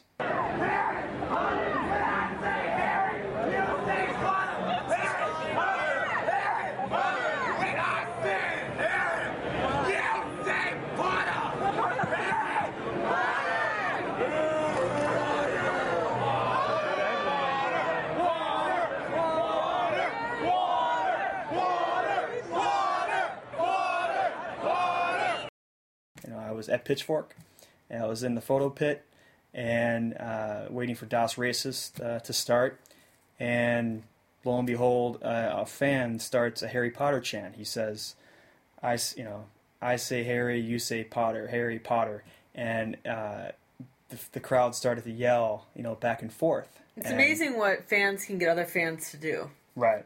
Right. That always amazes me. You know, I mean, how What do you, what do you, how far do you think we could push this? Like, what do you, how, what do you think you could get a, a, a crowd of fans to do? probably to say anything that I'd want them to say, you know, but I, I don't know if I mean, it's amazing how people change when they're at live shows. You know, their their morals What do you mean? change. Well, just their morals change. I mean, I, I I'm looking back and thinking of the Weezer concert we were at. Mm-hmm. I mean, people were pushing each other. I mean, literally just like pushing each other, and they're they're trying to mosh and stuff like that, and they're actually pushing each other. So Yeah, yeah, it's really uh, you know very interesting to. I always wondered, you know, we talked with Gideon, who was the uh, uh, the fan behind that. We asked Gideon, you know, have you done any other experiments? He actually does experiments at show other shows, so we're not alone in in this uh, this quest. So it was great to connect with Gideon. You know, we had him on the show and we asked him about it. So we're gonna again we'll have links to all these all these shows. You guys can go back and you can you can see just how amazing and fun and creative that your fellow concert fans have been. You know this year, and again, it's And you know what I think the hard awesome. thing, part of the hard thing is too, is that you, you miss stuff. You know, we, we can only search and through so much, and so if you if there's something we missed about 2011 that you think is important to talk about in in regards to live music, you know, please again uh, call our number. We have a hotline, a live fix hotline. yeah. The number is uh, what do you you want to read it off? I'll read it off. It's 773 609 4341. So it's uh, So I mean, there's some things we Yeah. probably missed, and you, and I, and I hope that 20, 2012 we do not miss anything to do with live music, but I'm sure we will. And I'm sure there's local live music stuff that happens all the time that we just don't. That doesn't become national news, so we don't hear about it. And Yeah. we'd love to people in other states and, and cities and other countries. Um, we'd love to hear your experience.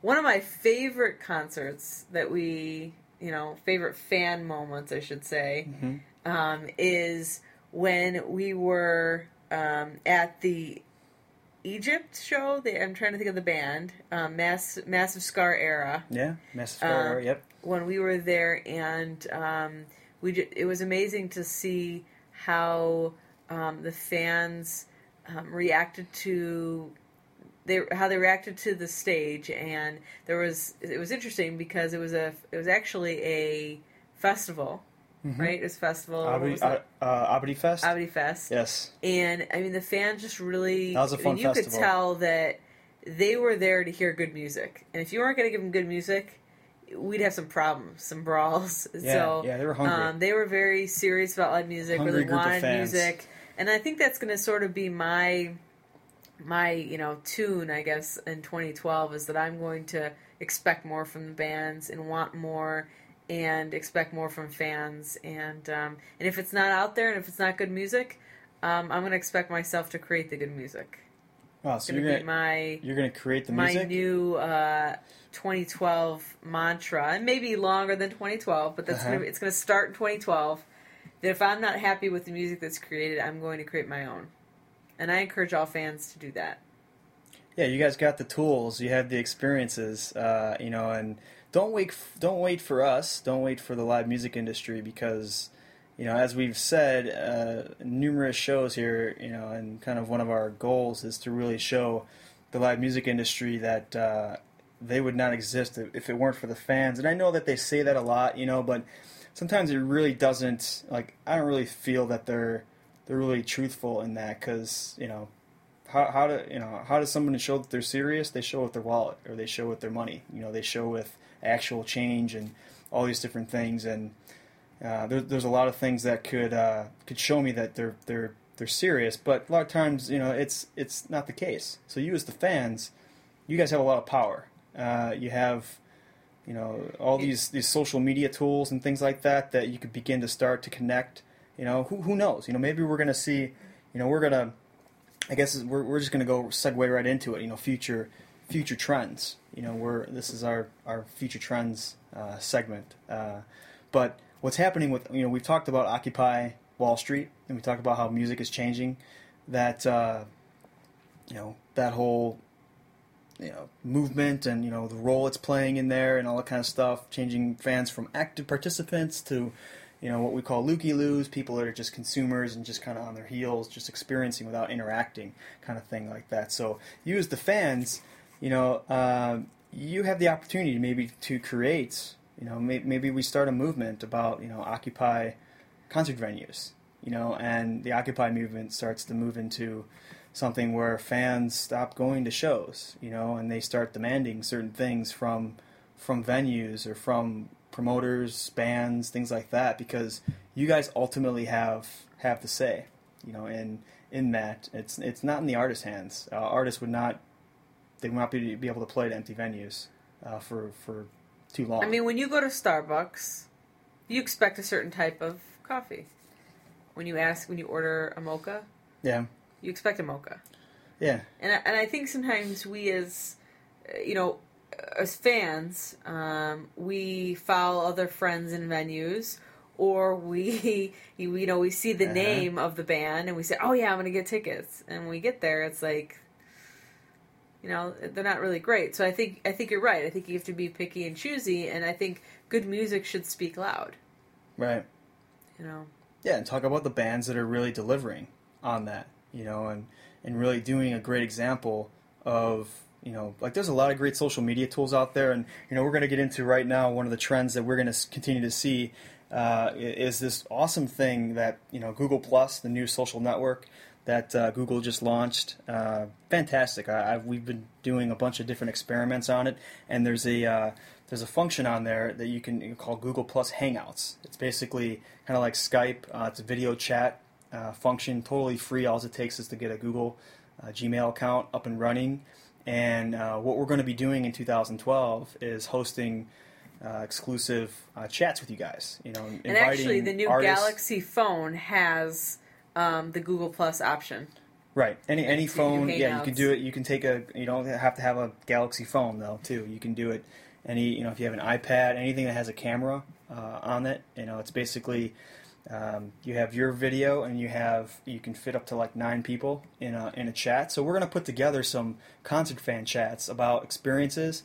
Uh, we're gonna invite some people into the into those chats that um, you wouldn't ordinarily get a chance to talk with, you know, or or hang out with, uh, whether it be a fellow fan or a promoter or somebody you know who's a big decision maker at a, at a venue or whatever. So um, Google Plus Hangouts, I think, are, have one of the greatest opportunities for bands to interact with fans, and also for fans to kind of band together and you know create a movement, you know, or create some type of you know uh, energy and, and community around you know their experiences. Um, there's a, a lot of good things that can happen with that. So Google Plus Hangouts.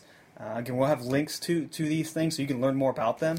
Um, and Kelly, you kind of kind of segued us already. You know, mobile.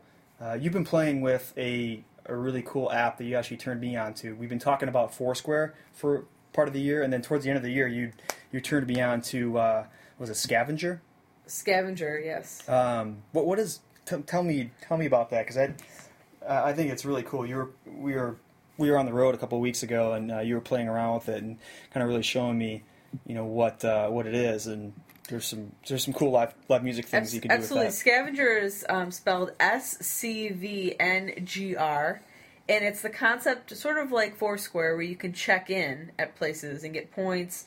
You get more points if you take a picture when you check in. Same thing as you know Foursquare, but there's also something called Treks, and it basically is a virtual um, scavenger hunt. hmm And a couple of the scavenger hunts that they have is the Chicago music um, venue scavenger hunt. Yeah. J- uh, there's a jazz one that someone just put up. And so you follow these treks, and when you get to the trek, you actually check in and you get points, but you, you actually complete, they're called treks, you can complete treks. Hmm. Um, and they're, they're all over the Chicago. They, they keep adding daily. So you could discover new music venues. Um, New music venues. And, Wicker like- Park has their own. Right. And apparently, you kind of go into the different venues in Wicker Park, and you go into different theaters and. I mean, there's like different places. multimedia things in there. Like you have, you're showing me the, like your YouTube videos because Foursquare is kind of limited in some ways. I mean, you could still discover things, and it's cool to follow people, and you unlock badges and stuff like that. But what I like about SCVNGR and some of these other ones,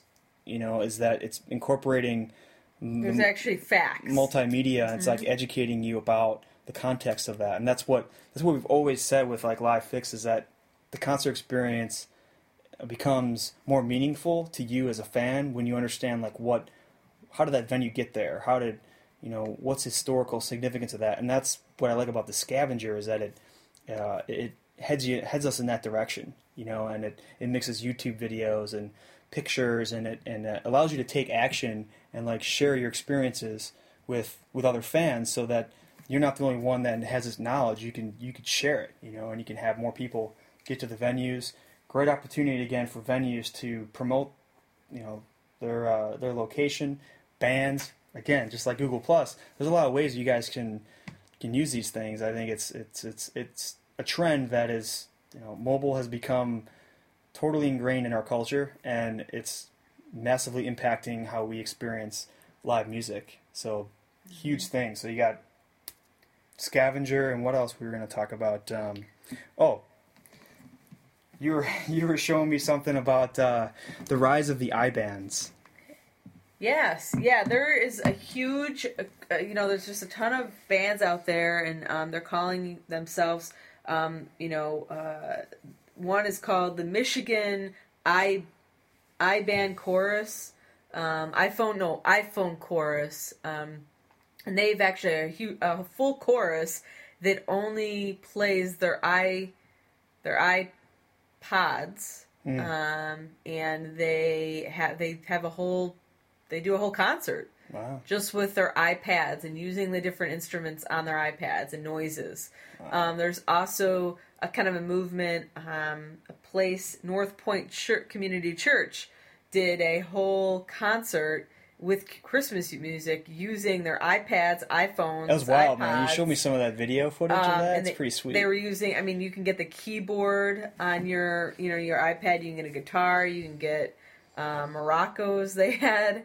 Um, I mean, it's it's crazy what instruments, bells they had, um, instruments and stuff that they can play with their their iPads. yeah if you guys So have people are. It's a concert. You don't need a voice. Yeah, if you guys point. have experienced one of these iBand concerts, we'd love to hear, you know, from you. Again, here's that number for the uh, for the hotline to call in and let us know. 773-609-4341. We want to hear if you guys have had some of these iBand concert experiences. I think just it's another thing. You know, we've been looking at like interactive interactivity between the band and the fans and stuff like that. And again, this is like this is a really exciting time in history that that we're in because of all this mobile technology and it's allowing us you know some people think that you know live music is just you know should be boiled down should be simple guitars and all that kind of stuff well that's that's ridiculous you know there's all these things that are really allowing us to become more engaged in the actual performance and just because you're staring at your at a screen you're not looking up doesn't mean you're not engaged So things like iBands and the iPads and the mobile stuff, you know, we, we've looked at all these different technologies and mobile apps that are actually allowing concert fans to be more engaged because that's the future. You know, that's you know, it's mixing, you know, what we've known in the past, you know, up until now in concert history with where we're at right now, and like we're we're we're in a pretty exciting time. You know, to all these things are really changing what a concert means. You know, it's evolving like as we speak. We're living in the midst of it right now. So if you've seen an iBand concert, or you you know you've uh, put one together, promoted it, or you have ideas, you're experimenting in your own home with, you know, concert footage and you're mixing these things together and you're making it a part of your concert experience, let us know. Um, we'd love to love to have you guys on the show. This this stuff is it gets me Another great um, fan app that, that that I totally I mean I listen to it all the time is TuneIn Radio. oh yeah. So uh, you know if you get a chance, please um, you know download that because you can you can listen to uh, music from all, all over the world. I mean literally all over the world, and it's free. It's absolutely free, and um, you can download it on Android apps and iPad apps and iPod apps, you know Mac apps. So Yeah, really cool stuff. So those are those are two things. You know, the uh, you know we want to pass along these little mobile apps because we, we use these at shows. We uh, we use those while we're going to shows. You know, we listen to TuneIn Radio. Um, you know, in the car, getting ready. You know, for the show afterwards and the drive home. Uh, you know, we experiment with SCVNGR, with Foursquare, all these different little, mo- really cool mobile apps that allow us to connect with other fans. So we want to tell you guys about those, so you can start to get, uh, you know, get in with them and start playing around with them too, and kind of sharing the fun and everything. So we'll have links to those, uh, those apps, so you can get them. And they have them. Uh, are those both available, Android and iPhone? yes, Right. they're both available Both and equal markets, right? Yep. Okay, cool. Yeah, we'll have all those uh, set up for you guys, so you can you can check them out and uh, let us know, you know what you think. So, um, we're uh, we're coming to the end. Uh, when we come back, we're going to get you guys ramped up for uh, you know some of our predictions.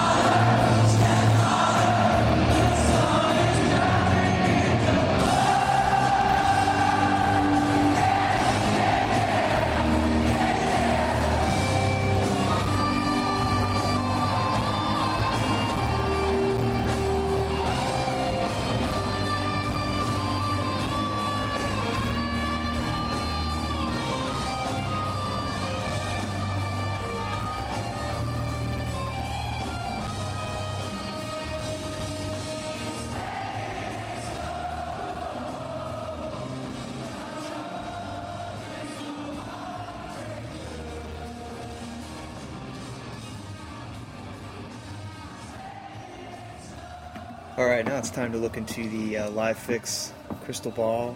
Colin, you got the uh, crystal ball warmed up there?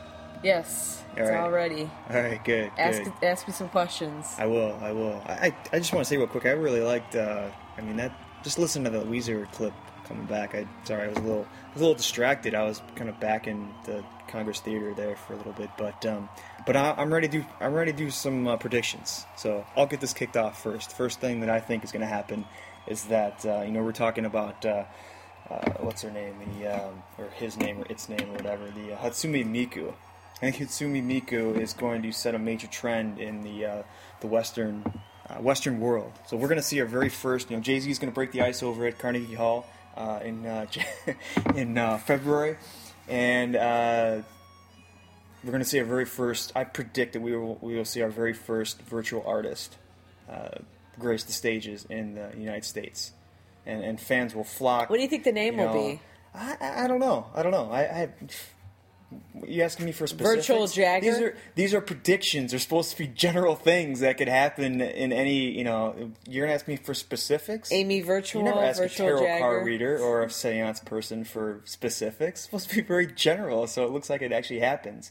You know, Uh, it might be. Yeah, it might be. Uh, might we, we might see. Um, you know Jim Morrison or Elvis, you know, kind of like resurrected, you know, from the dead or something like that. But I think it's going to be something not like that. It will be a virtual artist that we've never seen before.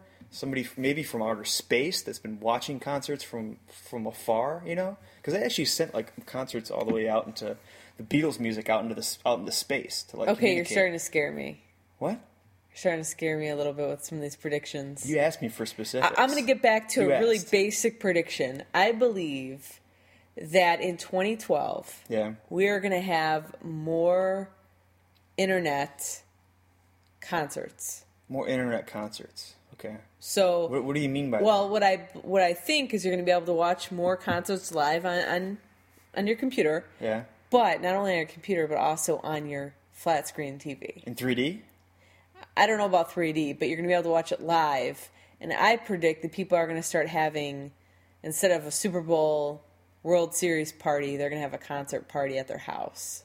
Oh, you, so you think the, the the Super Bowl is going to be competing uh, uh, for for eyeballs for viewers? Yeah, I think there, there's there's a lot of money in that. I people, believe. people getting sick of watching the football, and, and the main event is going to be a concert. possibly, possibly. Wow. Okay. And I actually think I'm going to go. T- I'm going to go as far as to say Is that going to happen in the first quarter? gonna- First quarter of the year, or when do you think that's going to happen? I think towards the end, Towards the end, of course. middle towards the end. Of course. You know, I, I think that is. You I'm must going be to go as Mayan. far. You must be Mayan. Well, I'm going to go as far as to say that I think they're going to exclusively have it so that you can only see it that way. Uh huh. That there's not really an audience there, but that it will be filmed in a studio, you know, where the artist will play for the, the, the people that are watching, and that's it. Okay. You know, you can you, you can't go to the show. It's actually going to be virtually from a studio. Hmm. So All right, Well, we'll have to wait and see. You know, my my next prediction is that you know, with all this Occupy stuff going on, you know, Occupy Wall Street and all these different cities uh, picking up speed, and you know, it's kind of um, going in different directions. More artists are getting involved, you know, and the fans are turning from you know what we've been calling you know looky loos, people that are just passive entertainment type of you know fans versus fans that are becoming active participants in the music, you know, all this other kind of stuff. So I think there's going to be my, my prediction is that there's going to be some type of Occupy concerts or Occupy venues. You know, um, Ticketmaster, Live Nation, they can, you know, refund people for service fees for the last two years all they want, but I think you can't keep fans. You can't keep treating fans the way that that uh, they've been doing it. You know, uh, so you believe there's going to be kind of like an uprising? It'll be an uprising, Against- yeah, so of, of some sort. Something will start, and if it doesn't, it shouldn't. So if you're a fan, you're listening to this, or you've been participating in the Occupy movement, we'd really love to hear your thoughts, you know, on that. We've been, you know, like we said, we've given you guys, um, you know, we have a, a live fix hotline that we have now. So go ahead and give us a buzz. You know, it's 773-609-4341. We want to hear what you guys think. If, you know, you think there's going to be some kind of Occupy movement uh, for the concert industry, for for the fans. Uh, if you think there should be or shouldn't be, we want to hear. We'd love to hear what you guys think about about that. So, um, so that's my you know my uh, my next prediction. Um, Colin, what do you, what do you got? What do you what do you think? You know, I I, I don't have too many predictions this year. Um, I have the one you know that I kind of just mentioned, and you know another one that I've mentioned is, or, or I'm hoping is that we're going to see a lot more, f- um, a lot more artists giving their all on stage. That's the hope, and we kind of talked about that in the past episode. So it's more of a hope than a prediction. Yeah, I mean, I, I, it's a hope. Um, I That's do. fine. I do think the fans are going to push the artists to be better artists, and, and that's sort of prediction. I think. Yeah. You know, um, So you think the fans are going to push, put, put a little more pressure, not just on the concert industry promoters and venue owners, but they're going to put more pressure on on the artists to say, you know, give me more, I believe give so. me more, yes. you know, raise the standard for what a show really should be. Cool, awesome. You know, I think uh, one, one of my predictions is that, you know, I thought this was going to happen a little bit further in the future, but I'm going to say it's going to happen in 2012. You know, maybe 2013. I don't know. Maybe I'm getting a little ahead of myself, but we're going to have a concert in space. You know, I know that Obama and you know our current administration they had canceled the uh, the space program and it's not going as fast as they want. But there's a lot of private investors. There's people that are still doing stuff in space. Been reading some recent reports on that. So I think it's just a matter of time. You know, the concert industry, music industry is looking for some way to add value and give fans another type of type of experience. And I think somewhere in space right now, whether it's the moon or some other planet, they're building a concert venue for fans on there that's going to have like holograms. It's going to have virtual experiences, um, real experiences, kind of mixed together on a, on a planet off of Earth. Okay, that's totally out there, You know? but but interesting. That's the whole know, point. Interesting uh, prediction. It's supposed and- to be out there. It's a prediction. Okay, that may happen in a couple of years. I'll give you that. Yeah. Possibly. Who knows? Who knows? That's you know that's why they call these uh, they they call these predictions. You know, we we want to see these things happen. So if you're out there, you're a fan, you're an, you're an artist, you're a concert uh, promoter, you're you know a, a venue owner. Again, call us up. Uh, our, our number here is 773-609-4341. Uh, again, go to livefixblog.com. Drop us a comment. Let us know what you think of the show. Uh, again, this is this is our 22nd show we've done. Uh, last show of the year. We've had tons of fun. Uh, you know, we've um, we've actually talked to just I've lost count how many fans we've talking to. Uh, we've talked to over uh, this past year, but it's been fantastic. And um, we're done. We're done for the year, but we're going to leave you guys with uh, one of my favorite. I know I mentioned uh, the uh, Harry Potter was one of was one of my top moments of the year, and what we're going to leave you guys here with was probably a very very close second. Uh, afterwards, uh, we talked to two fans after K-Flay at Sub Tees, and uh, they just they just made her show even even even better uh, than it than it already was after I talked to them. So we're gonna leave you guys with uh, those uh, quick interviews uh, from there, and then uh, some more live live beats and rhymes from from K-Flay, and then we will see you guys later. Again, follow us on Facebook, drop us a comment. And at, was it facebook.com slash livefix and also on Twitter at livefixmedia. Uh, again, show notes at livefixblog.com. Thank you guys for listening, and we will see you guys in 2012. Uh, have you seen K-Flay before? No, it was my first time. She was So- awesome, awesome, epic, epic night. It was like, oh my god, I don't even know. I had fun. I had a lot of fun. My BFF, she brought me here. And, and what was your name? Violet, Violet. What, what was your, your favorite part about the show? What you know? What are you gonna remember tomorrow morning when you wake up? everything. her shoes, I always like her shoes. I take pictures of her shoes. This is the second time I see her. Um, I think she's like super talented. You know, um, she's representing for all the girls trying to do hip hop, and she does it well. So I'm gonna keep supporting her from here on out. Love K-Flay. Woo! So you're gonna, you're gonna buy some red shoes tomorrow, then probably Yeah, some I red wanna match. Nikes. I want to match size five. Well, what, what, and uh, what about you, uh, Carla? I think I'm gonna go get some red dunks too tomorrow. Yeah, I am. She's a, she's a musical and a fashion inspiration. What's